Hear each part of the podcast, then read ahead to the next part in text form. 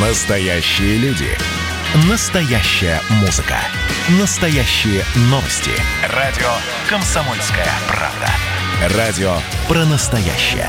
97,2 FM. эм.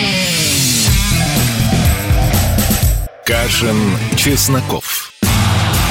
Отдельная тема. Всем привет, я Олег Кашин, в московской студии Эдвард Чесноков. И, ну, я даже не знаю, что это правильнее назвать, как это правильнее назвать, некролог или историческая страничка. Сегодня, Эдвард, здрасте, между прочим, здрасте. Добрый вечер, мой дорогой Да, Олег и- Владимирович. Я из- уже знаю, вы хотите извините. сказать о совпадении. Совпадение или не думаю, но, в общем, да, трагическая новость в трагическую годовщину. Сегодня э, сколько уже, 29 лет с того момента, как э, лидеры России, Украины и Белоруссии распустили Советский Союз в Беловежской пуще. Забегая вперед, скажем, что оригинал соглашения давно утрачен, и, может быть, оно как бы утратило силу само. Вот это Так как вот, у если- Николая II, да, что он там на имя Да, да, начальника штаба там что-то написал карандашом, и вот это вот отречение. Важнейший документ, да, согласен. Да, да, да. Так вот, и сегодня же трагическая, давайте скажем, новость печальная. Умер от коронавируса, как полагается, последний министр обороны СССР, последний человек из живущих, живших, носивший воинское звание, в котором было слово маршал. Маршал авиации Евгений Шапошников. И я думаю, мы об этих двух событиях будем одновременно говорить. И скажите мне, Эдуард, две вещи. Во-первых, помните ли вы распад Советского Союза? И жалеете ли вы о распаде Советского Союза? Я жалею, что мы не пошли путем Солженицына, который в своей брошюре, опубликованной, кстати, в «Комсомольской правде», как нам обустроить Россию, сказал, давайте подумаем о судьбе Крыма, давайте о Донбассе подумаем и так далее, и так далее. Вот жаль, что мы к нашему пророку Отечества не прислушались.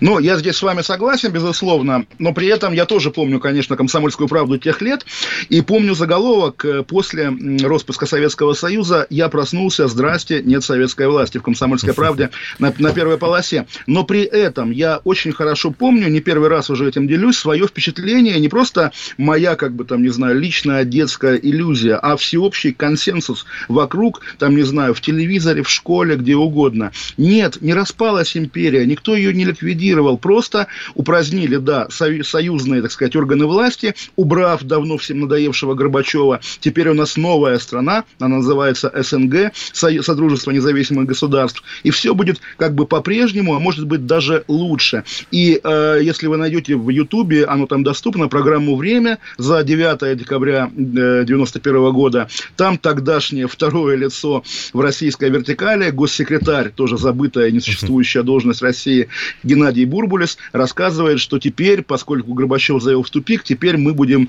строить наш общий дом совершенно иначе. И это как раз главная трагедия, потому что с 1 декабря, когда на Украине был референдум о независимости, даже Украина начала строить свое государство национальное, новое, свободное, независимое. Белорусы даже начали, все начали. И только Россия долго делала вид, что все по-прежнему, просто немножко изменилась конфигурация. Как раз фигура маршала Шапошникова, она здесь тоже ключевая, потому что он, будучи министром обороны СССР на момент Беловежского сговора, сделался главнокомандующим объединенными вооруженными силами СНГ, как будто бы тоже и армия у нас как бы остается прежней, остается единой, хотя и это была заведомая неправда. А Шапошникове вот тоже, я просто сегодня наблюдаю по некрологам, которые уже идут в новостях, понятно, умер некий человек из советской эпохи, легенда, да, не ветеран, потому что он молодой, он в годы войны родился, но тем не менее человек оттуда. А он как бы не совсем оттуда. Его назначили министром обороны, когда он был еще генерал-полковником, после событий 91 года, августовских, после ГКЧП, как бы как демократа, потому что в отличие от остальных э, крупных военных руководителей советских, которые либо были на стороне ГКЧП, как тот же, допустим, Варенников или маршал Язов, один из как бы главных организаторов переворота, как тогда говорили, а, а Шапошников был за как бы за демократию, за Ельцина, и самое крутое, вот просто, что меня тогда еще восхищало, он не просто э, там говорил, да, там, да здравствует демократия, а делал дело, он разработал план бомбардировки Кремля с воздуха, чтобы как бы по- победить ГКЧП. И на самом деле, поня- понятно, мы любим Кремль, это наше наследие национальное, но, конечно, вот немножко в глубине души, как зритель, там, не знаю, голливудского кино, Высоких жалеешь, что- зрелищ зритель. Ну, да, но, но на самом деле, я тоже забегая вперед, скажу, в его биографии, поскольку, да, он не воевал, он и маршала получил, э, это звание, да, я поясню тоже для молодежи, оно равно э, в сухопутных войсках званию генерала армии. Если бы он был маршалом, как Язов, он был бы главный маршал авиации, такое было тогда звание. Так вот, он все-таки успел повоевать по-настоящему, потому что в 93 году он был секретарем Совбеза России, Совета Безопасности, как Патрушев сейчас, и он был одним из разработчиков, собственно, военной операции по штурму Белого дома. То есть, на самом деле, да, можно всю эту сусальную там про советского летчика, советского маршала говорить, но перед нами палач Белого дома, палач Дома Советов, и как, как в песне с альбома Славы КПСС, да, что вот вы демократию из танков расстреляли, дорогие Ростроповичи, да, вот это из тех людей, который нашу демократию танками, значит, уничтожил. Позор ему за это, хоть он и умер. Ну, не знаю, не знаю, понимаете, ведь наша интеллигентствующая общественность, она очень любит Пиночета, э, генерала Пиночета, который с одной стороны там осуществлял рейсы, когда грузят человека, там, оппозиционера в самолет, а потом у самолета над океаном открывается бомболюк эскадроны смерти. А, а, вот знаете... У нас вот очень любят этого. А вот этих всех советских маршалов, в том числе и Шапошников, почему-то не любят какое-то противоречие. Вы знаете, вы знаете, Эдвард, я на самом деле тоже признаюсь вам, что я люблю Пиночета. Mm-hmm. И сейчас объясню за что. А, был Эрих Хонекер да, собственно, вот тот самый лидер ГДР, который, соответственно, вот, да. ну, мы понимаем, да, кто это такой. Который И, значит, делал как... с Брежневым то, что запрещено говорить, иначе будет пропаганда нетрадиционных ценностей. Вот, вот, вот, вот, вот. Так вот, после, значит, объединения Германии, и когда, удивительно, конечно, тоже задним числом оказалось то, что он делал по ГДРовским законам, по законам ФРГ оказалось преступлением, ему в Германии грозила тюрьма, и даже его посадили ненадолго в Муабит, а потом его выпустили, и он хотел хотел уехать на родину всех коммунистов в Москву в 92 году. А Борис Николаевич отказался его принимать. Хотя вот, если знаете, на Ленинградском проспекте памятник Тельману стоит, его открывали втроем. Горбачев, Хонекер и глава московских коммунистов Ельцин в 86 году. Но Ельцин оказался Эпоха выше этого. доброго согласия. Да, и он не пустил к себе, не пустил к себе э, Хонекера, да, и в итоге Хонекера приутила Республика Чили, в которой, конечно, диктатура уже закончилась, но Пиночет еще оставался одним из буквально руководителей страны, и как бы Пиночет оказался человечнее и добрее Бориса Николаевича, который, да, сегодня мы понимаем, тоже юбиляр, поскольку годовщина Беловежской пущи, конечно, она про него. И да, давайте я повторю, и тем более, что уже у нас под руками в последние годы есть документы из президентской библиотеки Джорджа Буша-старшего, старшего, всех отсылаю на сайт этой библиотеки, там много распечаток. Э, Стенограмма его да? переговоров. Да, да, да, да, да. И мы, ну, хотя это и так было очевидно тогда, вот есть народное представление о том, что Горбачев, там, дурак, там, не знаю кто, развалил Советский Союз. Мы видим, как Михаил Сергеевич дрался до последней минуты, как лев, за сохранение Советского Союза и даже о независимости Украины. Он говорил, это не препятствие к сохранению Союза, поскольку, ну, у вас в Америке, говорил он Бушу, тоже все штаты формально независимые независимое государство. Это не проблема. А Ельцин говорил, что нет-нет, Украина откололась, и вы знаете, дорогой товарищ Буш, мы, последнее как бы большое славянское государство, православное, христианское, останемся один на один с мусульманским большинством. Это недопустимо. Такая риторика, ну не знаю, скинхедская, как говорят, Ельцин был скином. Вот это оно.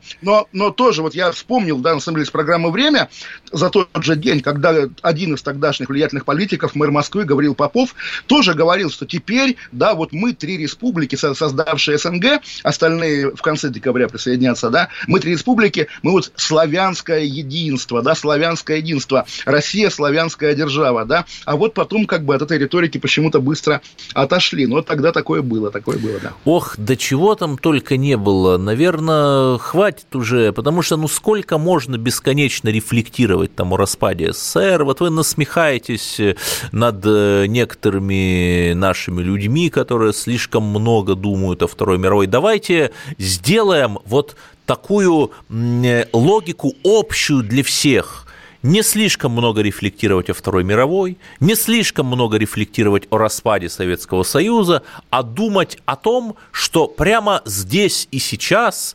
криптоколониальный статус России неожиданно упразднен, и более того, оказывается, нам говорили, что Украина марионетка США. Оказывается, она не марионетка. Потому что, как сообщают источники, близкие к источникам, почти уже развернуто производство вакцины от коронавируса на Украине, нашей, то есть вакцины. Понимаете? Ну, невероятная же вещь.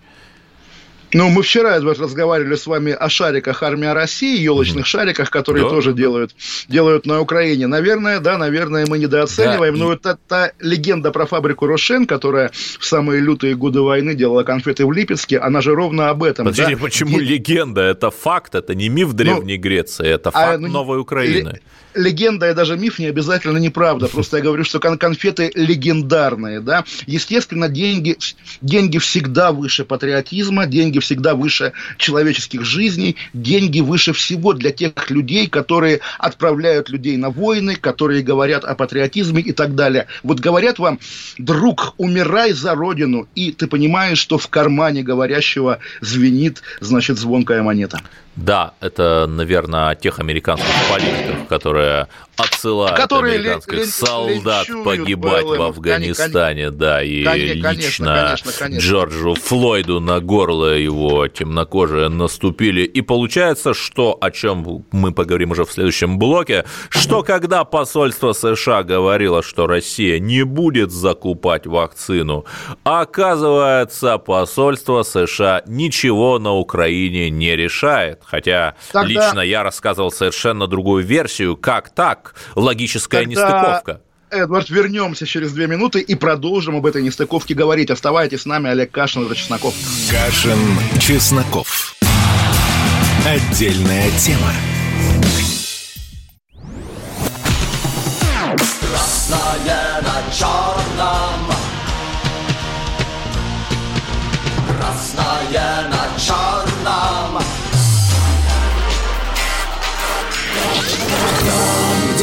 вода И в небе смешки ломаных стрел. Я руки протягивал вверх, я брал молнии в гость.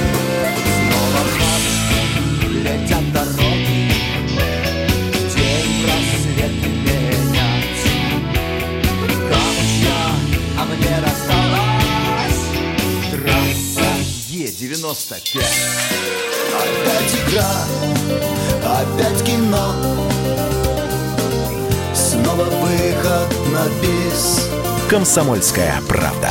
Радио поколения Алисы.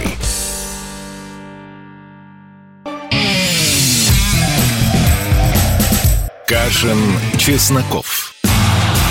Отдельная тема.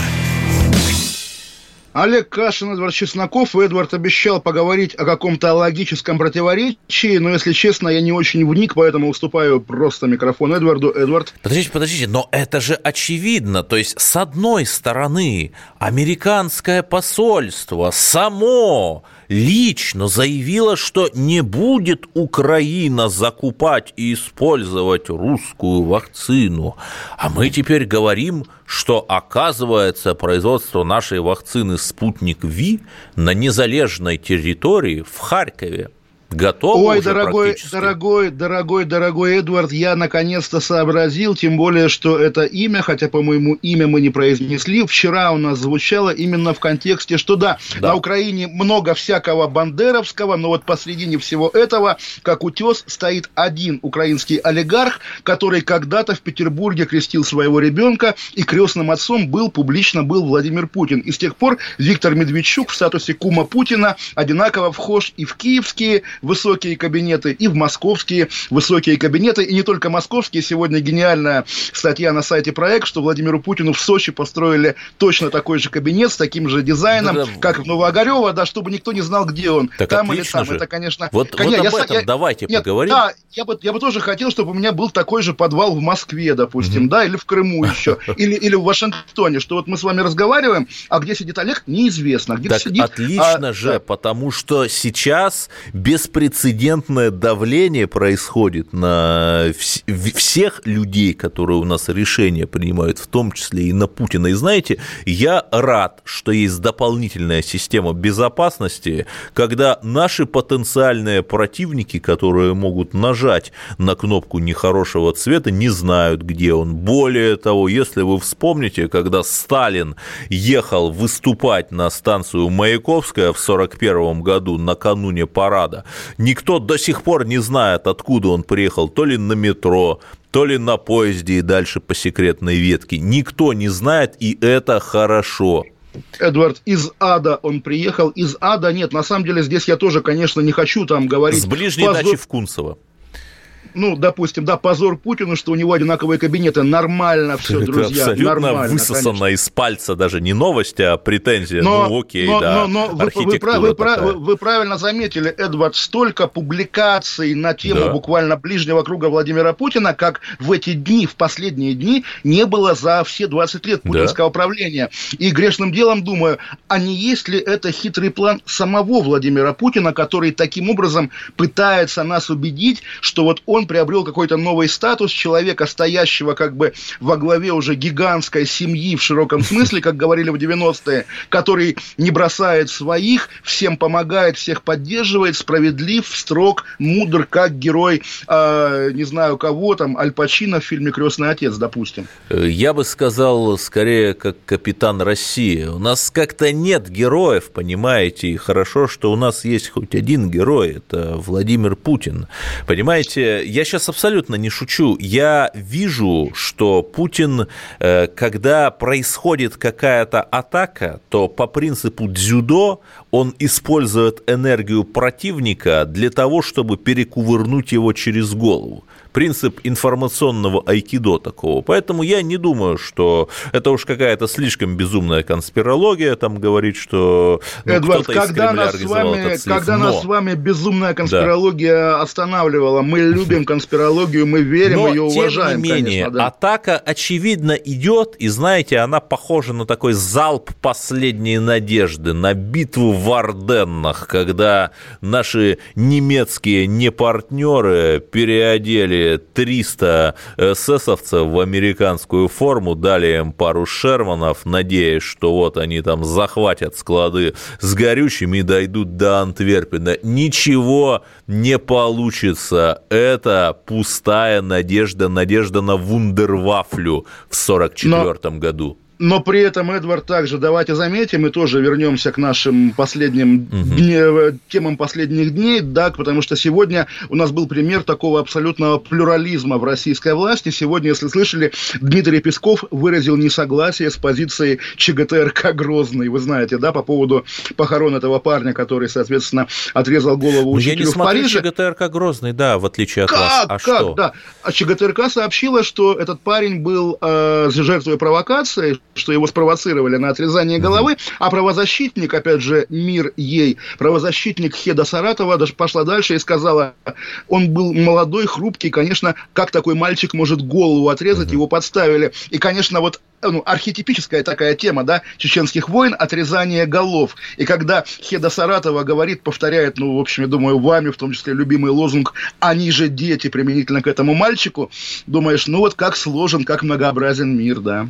Да не знаю, не знаю, а я на самом деле рад, э, что вот тот радикальный, э, скажем так, хабибовский, условно говоря, дискурс, он институционализируется, что люди, которые выступают там за резко традиционные ценности с кавказским акцентом, они не бегают где-то там по Кавказским горам в камуфляже, а занимают какие-то должности, потому что с ними хотя бы возможен диалог, что мы Я... хотя бы имеем переговорные позиции.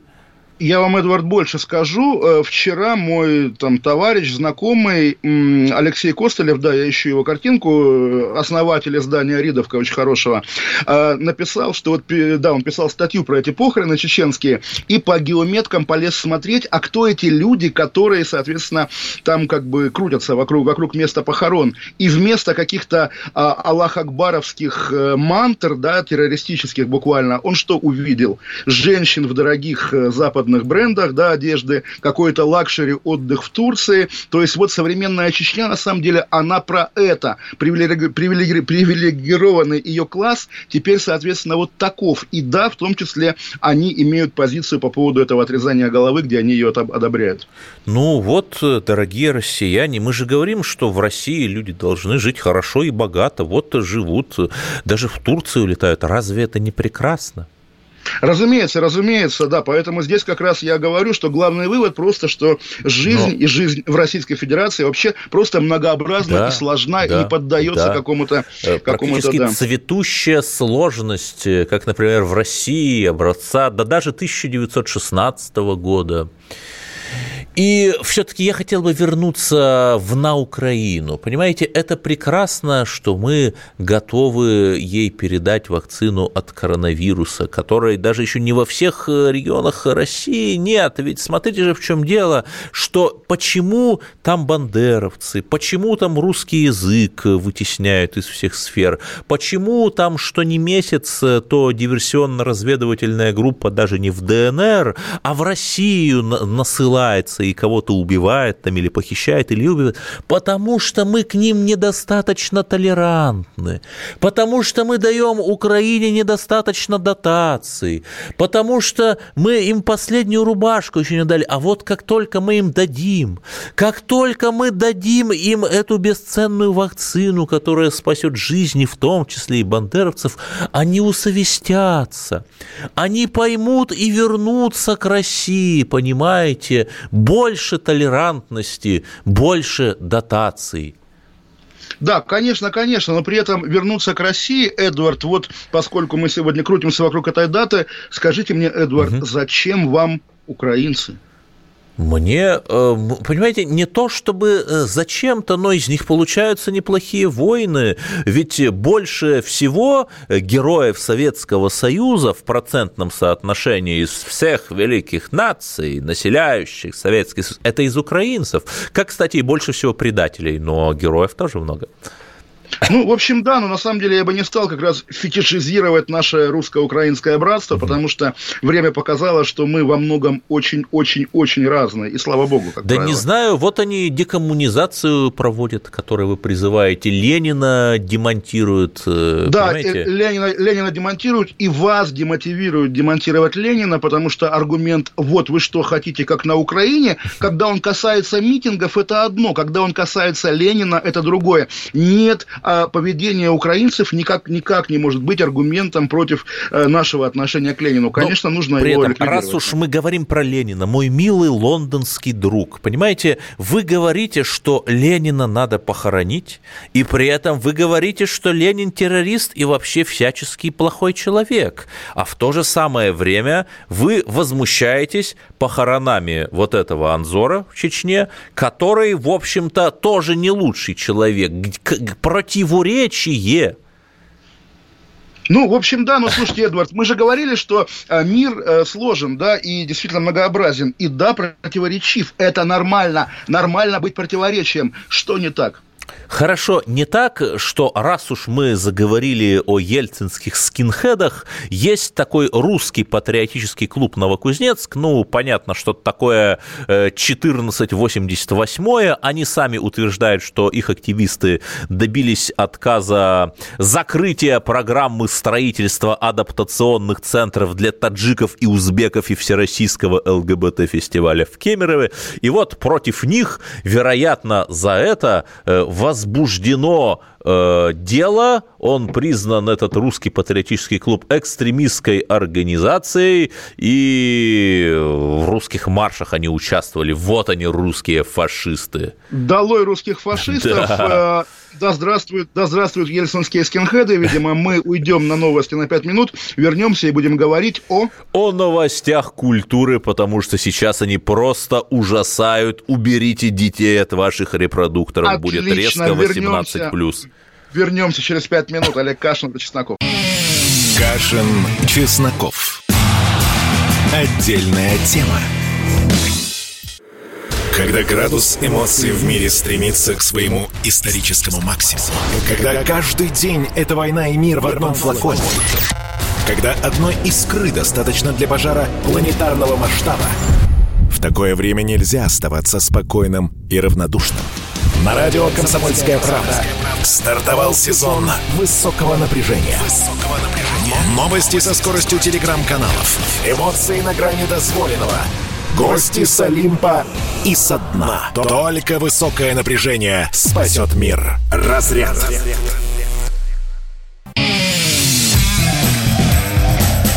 Кашин, Чесноков.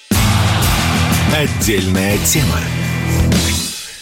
Еще раз всем привет, Олег Кашин, Владимир Чесноков. И пока мы не перешли к новостям культуры, горячие новости, о которых вы не услышите по федеральным каналам. Эдвард, бывший сват Путина, я не знаю, что это такое, лишился крупной доли в Банке Россия. Господи. То есть вот мы, да, мы говорили про семью, которая теперь как бы вот постоянно в новостях. Что реально происходит? Ежедневно это издание проекта опять, да? Ежедневные новости. Сват Путина. И вторая новость тоже, давайте я вам ее прочитаю. Она, наверное, важная. Дочь первого замглавы администрации Кириенко, Любовь Кириенко, опровергла информацию издания еще одного вот из этой серии The Insider о получении гражданства Франции. Это вранье. У меня одно гражданство России, другого никогда не было, и она будет подавать в суд. Реально какое-то, вот как сказал бы профессор Соловей, обострение транзита, что ли, я не знаю. Да, Соловей... я бы сказал, Соловей... невероятно, очень профессиональная медийная атака, полноценная гибридная операция, когда никому неизвестные там австралийские хакеры очень удачно сделали такой слив. Мы Эдвард... об этом против вчера говорили, да. Да, профессору Соловью свободу, ему вчера дали 10 суток, и,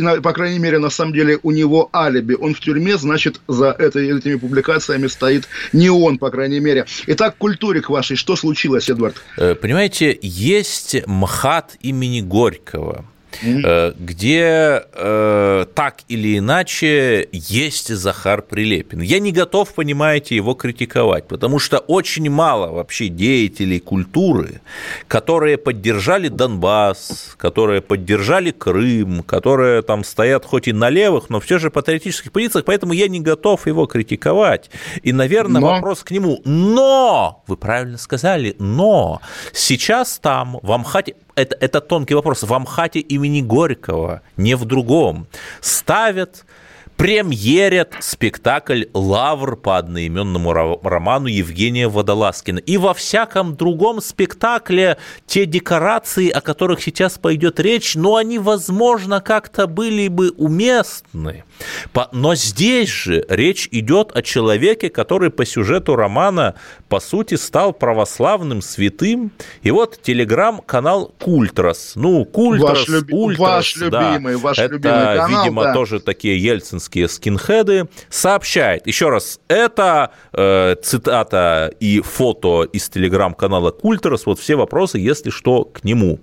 Вот фотография Давайте репетиции вот, на а фотографии, говоря... Показать, да. Да, Там говоря... Вот, я, я тоже задумался... Срамной уд, говоря вот, словами я, Водолазкина. Я Крупно! Думал, как, я думал, вот он, да. Я думал, как скажет Эдвард, фаллос или пенис. А он... Сказал, Литературно да, я скажу. Олег Но... Владимирович, вы здесь выступаете адвокатом российской культуры. Скажите Адво... же что-нибудь адвокат Фалоса, Эдвард, я вам скажу следующее. Вы знаете, кто играет в этом спектакле, кроме Дмитрия Певцова? Люди, нет, там еще молодой человек, Леонид Якубович, например. Вот, да, я про Якубовича и говорю. Вот Якубович – это святое, да, да, это поле чудес, это 30 лет как бы вот постсоветского бытия России, и осенять Якубовича пенисом, наверное, это кощунственно, что ли, не знаю. Но но, Но, Эдвард, я адвокат, да. И я за свободу. Угу. И я за свободу Захара Прилепина, за свободу Эдуарда Байкова, за свободу МХАТа имени Горького и за свободу зрителей не ходить в МХАТ имени Горького.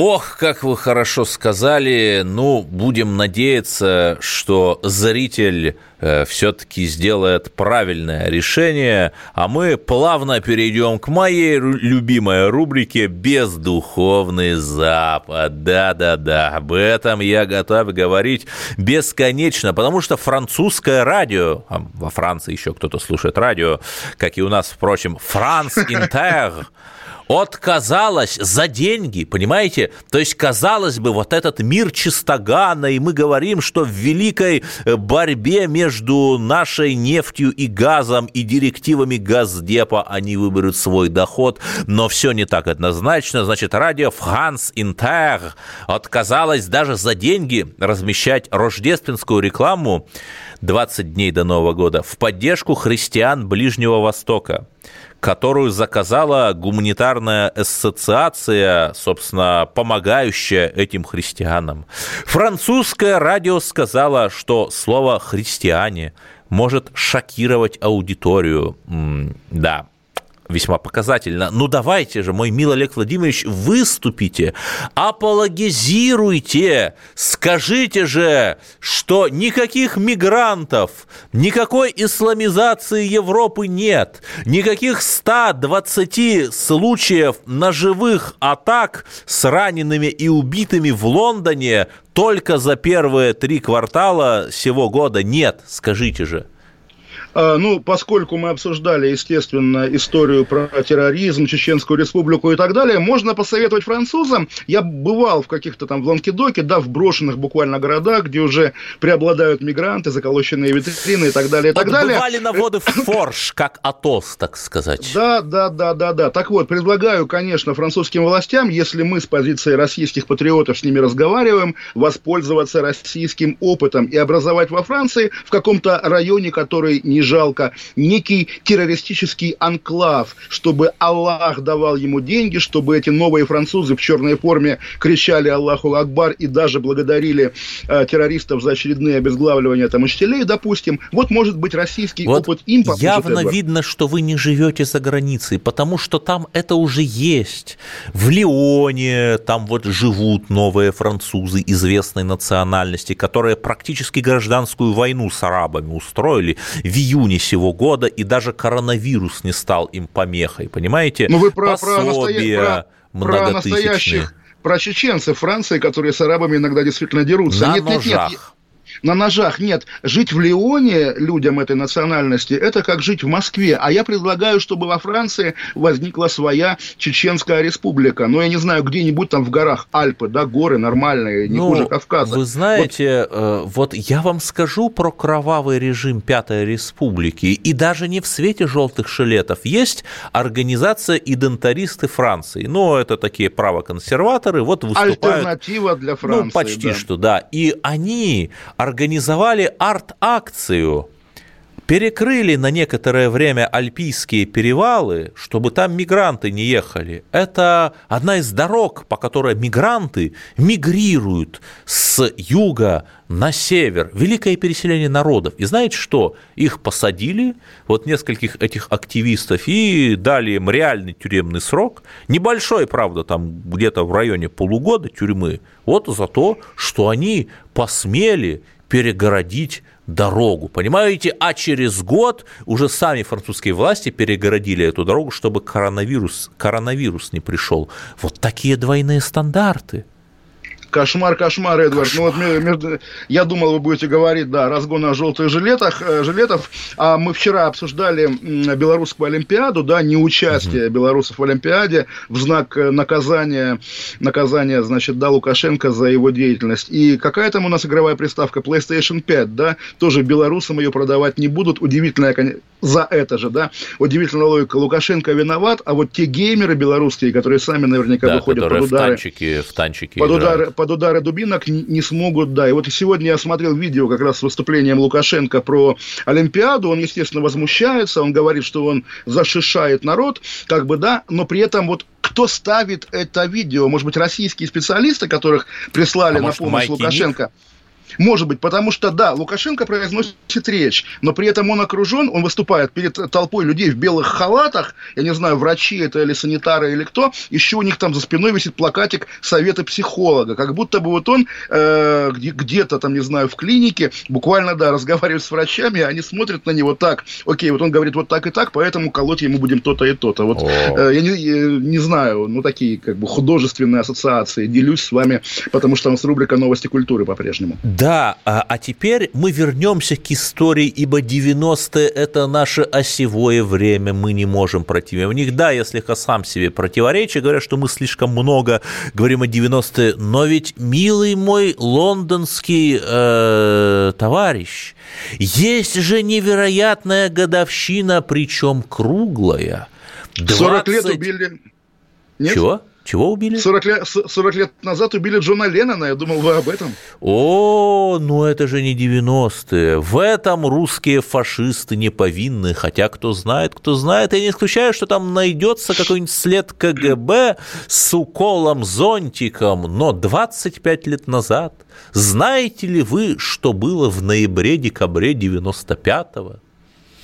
Нет, наверное, нет. Залоговые аукционы. О, да, конечно, например, конечно. один человек, с которым вы однажды сделали в Лондоне селфи, купил одну фирму из четырех букв. Цветаева писала о блоке «Имя твое» пять букв. Тут имя твое четыре буквы UKOS за 159 миллионов долларов. Потом он оценил потери от потери ЮКОСа в 50 миллиардов долларов а купил за 159. И эти люди обвиняют, что другой человек купил э, другую нефтекомпанию за 100 долларов, понимаете, у этих а, людей нет Эдвард, сердца. Эдвард, Эдвард, нет, я сошлюсь на политолога Маркова, мудрого угу. старика, да, который правильно сказал, хорошо, залоговые аукционы как бы задешево, не тем и так далее, понятно, но это патриотизм, потому что иначе бы это все купили мировые гиганты, там, не знаю, BP, Конока какое-нибудь, еще кто-нибудь, что было Знаете, бы лучше и это? тут, но есть невероятное расследование о том, что за этим стоял хедж-фонд Goldman, ну, Goldman Я Sachs, думаю, мы вернемся к этому Сорос, разговору который после, через фирмы после, прокладки, да, после, химичил. После новостей э, перерыва вернемся и поговорим об этом. Дико интересно. Олег Кашин, Эдвард Чесноков. Оставайтесь с нами. Кашин, Чесноков. Отдельная тема. А вот о чем люди хотят поговорить, пусть они вам расскажут, о чем они хотят поговорить. Здравствуйте, товарищи!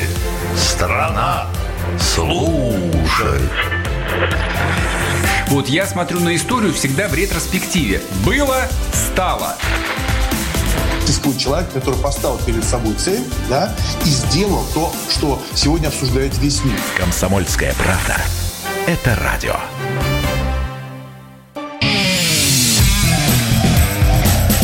Кашин, Чесноков. Отдельная тема.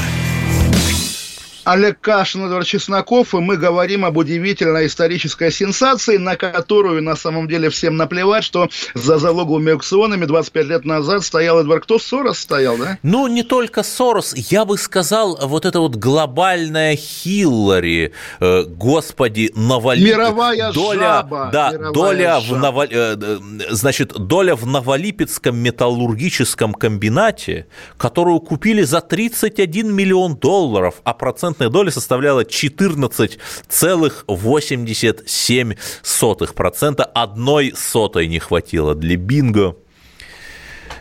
И да, мировая жаба, то есть, ну, были же, была, э, были же консультанты западные, об этом сами американские СМИ писали. Были хедж-фонды под крылом Goldman Sachs и Гарвардской управляющей компании, которые консультировали, например, покупку связь инвеста. А понимаете, когда ты общаешься с этими людьми, с этими прожженными людьми, которые уже 150 лет играют с нами в одну и ту же большую игру, они же тебе подсовывают какую-то бумажку, якобы вот там ты подпишешь, и э, все в офшоре, там новый офшор создастся, ты подписываешь, не зная, что подписывая, и в итоге, ну, они действуют даже круче вот этих вот порочных следователей из наших органов. Те-то хотя бы думают, что они работают на государство.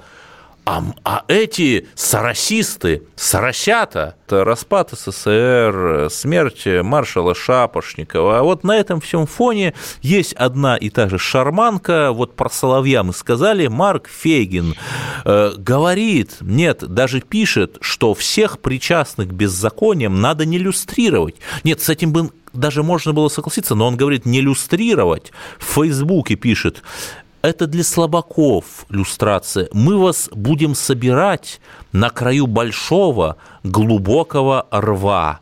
Таковы правила игры. При этом Facebook не банит эту надпись. Там никаких хейт-спичей нет. Эдвард, а ров, как бы, извините, скалом, да, или с чем? Я что-то не понял, в чем коллизия. Нет, ну, на берегу, нет, на берегу рва. Нет, нет, я думаю, что он имел в виду Бабий Яр, Марк Фейгин, но, видите ли, в чем дело, там же собирали нацисты евреев.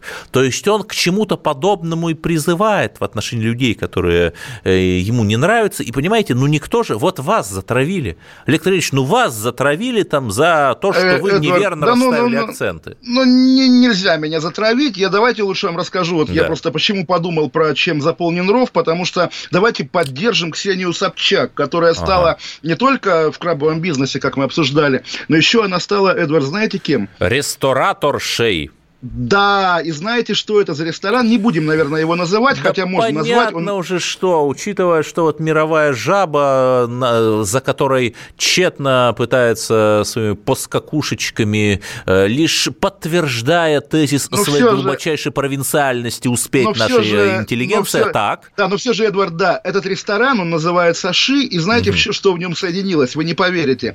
Угу. Диджитализация, ответственное потребление, ресайк, Майкл, аутентичность, гендерное Эдвард равенство, хотя ресторан называется Ши, она, гендерное равенство и толерантность. Подождите, звучит как какой-то новый проект Германа Грефа.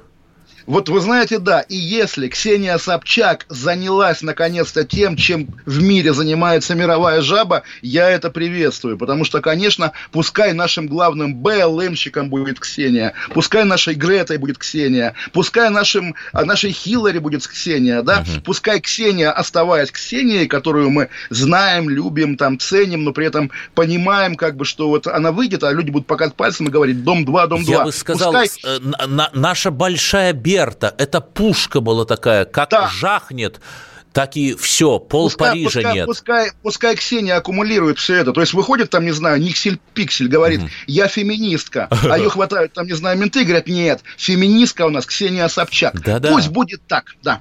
Пусть будет да, так. будет так, вы совершенно правы. И, знаете, даже в залоговых аукционах было что-то справедливое, потому что иначе была бы более серой, более скучной жизнь, сидели бы какие-то унылые красные директора, а тут, понимаете, Ле Рюс Новориш, э, новый вот этот вот прекрасный класс, потому что ведь следующее поколение, которое ему уже, в общем, по 30, э, по 40 лет, оно же будет вкладывать в искусство, в больницы, в какие-нибудь скоростные самолеты гиперзвуковые. А в танки, в танки, в танки. В танки, Эдвард, конечно, танки, да, да, да, в розовые танки, танчики. Вот это тот оптимизм, с которым мы хотели бы с вами распрощаться. Прощаемся с оптимизмом. Прощай, оптимизм. Олег Кашин, Эдвард Чесноков. Всех обнимаю. Все, всем пока. До завтра. Радио «Комсомольская правда». Скоро Новый год. Это скоро. то, что нельзя изменить и отменить, и как бы мы ни да. хотели. Абсолютно. Уходим. Кашин, Чесноков. Отдельная тема.